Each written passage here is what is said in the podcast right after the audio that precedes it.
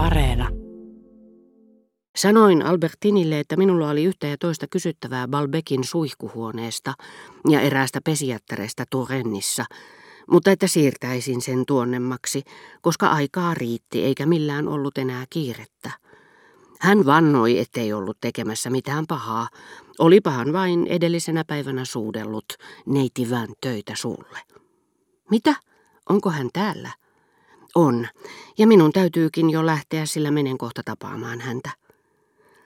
Ja koska Albertinin kuolemasta lähtien en enää ollut pitänyt häntä vankina luonani, niin kuin hänen elämänsä loppuaikoina, hänen vierailunsa neitivän töin luona huolestutti minua. En halunnut antaa sen näkyä. Albertin selitti, ettei hän ollut muuta kuin suudellut tätä, mutta hänen oli täytynyt taas alkaa valehdella niin kuin siihen aikaan, kun hän kielsi kaiken.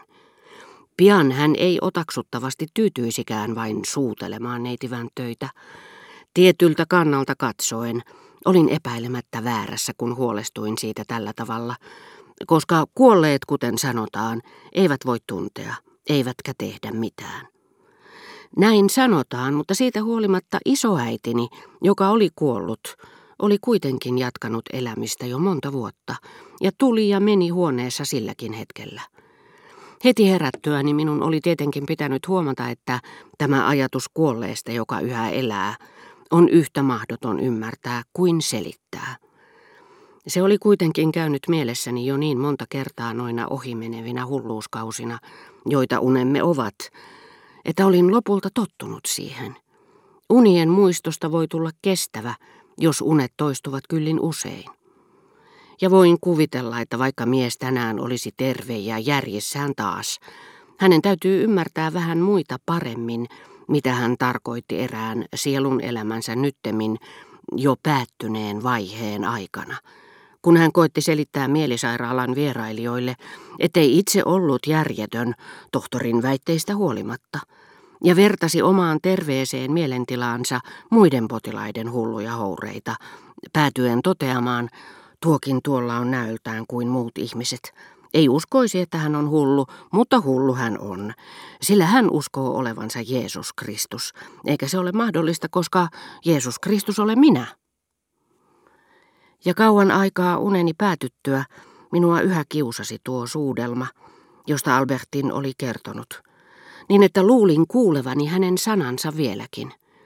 Ja niiden oli tosiaankin täytynyt sivuta korviani, koska minä itse olin ne lausunut.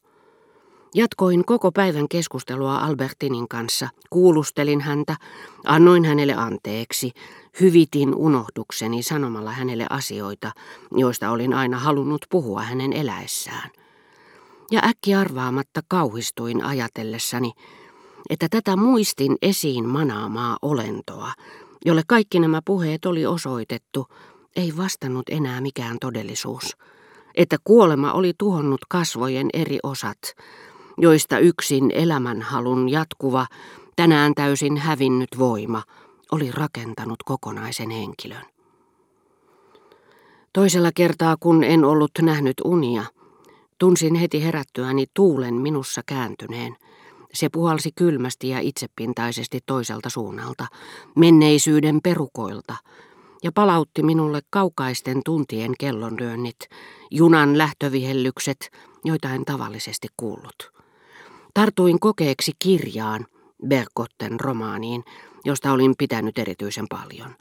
Sen sympaattiset henkilöt miellyttivät minua kovasti, eikä kauan kestänyt, kun viehättävä kirja sai minut taas valtoihinsa, ja rupesin toivomaan kuin omaa onneani, että häijynainen saisi rangaistuksensa. Kun kihlattujen onni oli taattu, silmäni kostuivat. Mutta silloinhan, huudahdin yhtäkkiä epätoivoissani, se, että otan niin vakavasti Albertinin mahdolliset tekemiset, ei merkitsekään, että hänen persoonallisuutensa on jotakin todellista, mitä ei voi hävittää. Että tapaan sen vielä jonakin päivänä taivaassa sellaisenaan, koska nyt kerran toivon näin hartaasti, odotan näin kärsimättömästi, otan kyynelsilmin vastaan sellaisen henkilön menestyksen, joka on ollut olemassa vain Berkotten mielikuvituksessa, jota en ole koskaan nähnyt, jonka kasvot olen vapaa kuvittelemaan millaisiksi itse haluan. Sen lisäksi tuossa romaanissa esiintyi viehättäviä nuoria naisia, rakastavaisten kirjeenvaihtoa, kohtaamisia autioilla puistokujilla, mistä muistin, että on mahdollista rakastaa salaa. Ja se herätti mustasukkaisuuteni, ikään kuin Albertin olisi vielä voinut käyskennellä autioilla puistokujilla. Ja siinä puhuttiin myös miehestä, joka tapaa 50 vuoden kuluttua nuorena rakastamansa naisen, eikä tunnista tätä, vaan ikävystyy tämän seurassa. Ja se muistutti minua siitä, ettei rakkaus aina kestä, ja järkytti minua ikään kuin kohtaloni olisi ollut elää erossa Albertinista ja tavata hänet vanhoilla päivilläni välinpitämättömänä. Ja jos satuin näkemään Ranskan kartan, säikähtyneet silmäni välttivät huolellisesti katsomasta Turenniin, jotta en tulisi mustankipeäksi, ja Normandiaan, jotta en tulisi onnettomaksi, sillä sinne oli merkitty ainakin Balbec ja Doncière, joiden väliltä löysin kaikki tiet, joilla niin usein olimme yhdessä matkanneet. Verrattuna Ranskan muiden kylien tai kaupunkien nimiin, jotka olivat vain kuultavissa tai nähtävissä, esimerkiksi Tours, tuntui muodostetun eri tavalla, ei aineettomista kuvista, vaan myrkyistä, jotka vaikuttivat välittömästi sydämeeni, kiihdyttäen sen lyöntejä ja tehden ne kivuliaiksi. Ja jos tämä voima ulottui tiettyihin nimiin saaden ne erottumaan kaikesta muusta, kuinka minä, joka pysyttelin tiiviimmin omissa oloissani, joka keskityin Albertiniin itseensä, saatoin ihmetellä, miten ilmeisesti aivan tavallisesta tytöstä virtasi tuo vastustamattomaksi kokemani voima jonka kuka hyvänsä nainen olisi voinut panna liikkeelle. Voima, joka kehkeytyi unelmien, halujen, tottumusten ja hyväilyjen sekasorron, joutumisesta kärsimysten ja nautintojen vuorottelevan vaikutuksen alaiseksi. Ja niin hän kuoli aina vain uudestaan. Muisti, kun kykenee pitämään yllä sitä todellista elämää, joka on mielen sisäistä. Mieleeni tuli, kuinka Albertin laskeutui junasta ja sanoi, että häntä halutti lähteä Saint-Martin lövetyyhyn, ja muistin hänet aikaisemmiltakin ajoilta poskille vedettyine puolomyssyineen. Ulottuvilleni ilmaantui taas onnen mahdollisuuksia, joita tavoittelin ajatellen, olisimme voineet lähteä yhdessä vaikka Infrevilleen, Doncierin saakka – Balbekin lähettyvillä ei ollut yhtäkään asemaa, missä en olisi häntä muistoissani nähnyt. Ja tämä seutu, ikään kuin entisellään säilynyt mytologinen maa, muutti rakkauteni vanhimmat, viehättävimmät ja myöhempien tapahtumien varjoonsa jättämät legendat eläviksi ja julmiksi. Voi sitä tuskaa, jos minun koskaan pitäisi nukkua uudestaan tuossa Balbekin vuoteessa, jonka messinkikehikon ympärillä, ikään kuin kiinteitten pinnojen muodostaman hievahtamattoman navan ympärillä, elämäni oli liikkunut ja pyörinyt.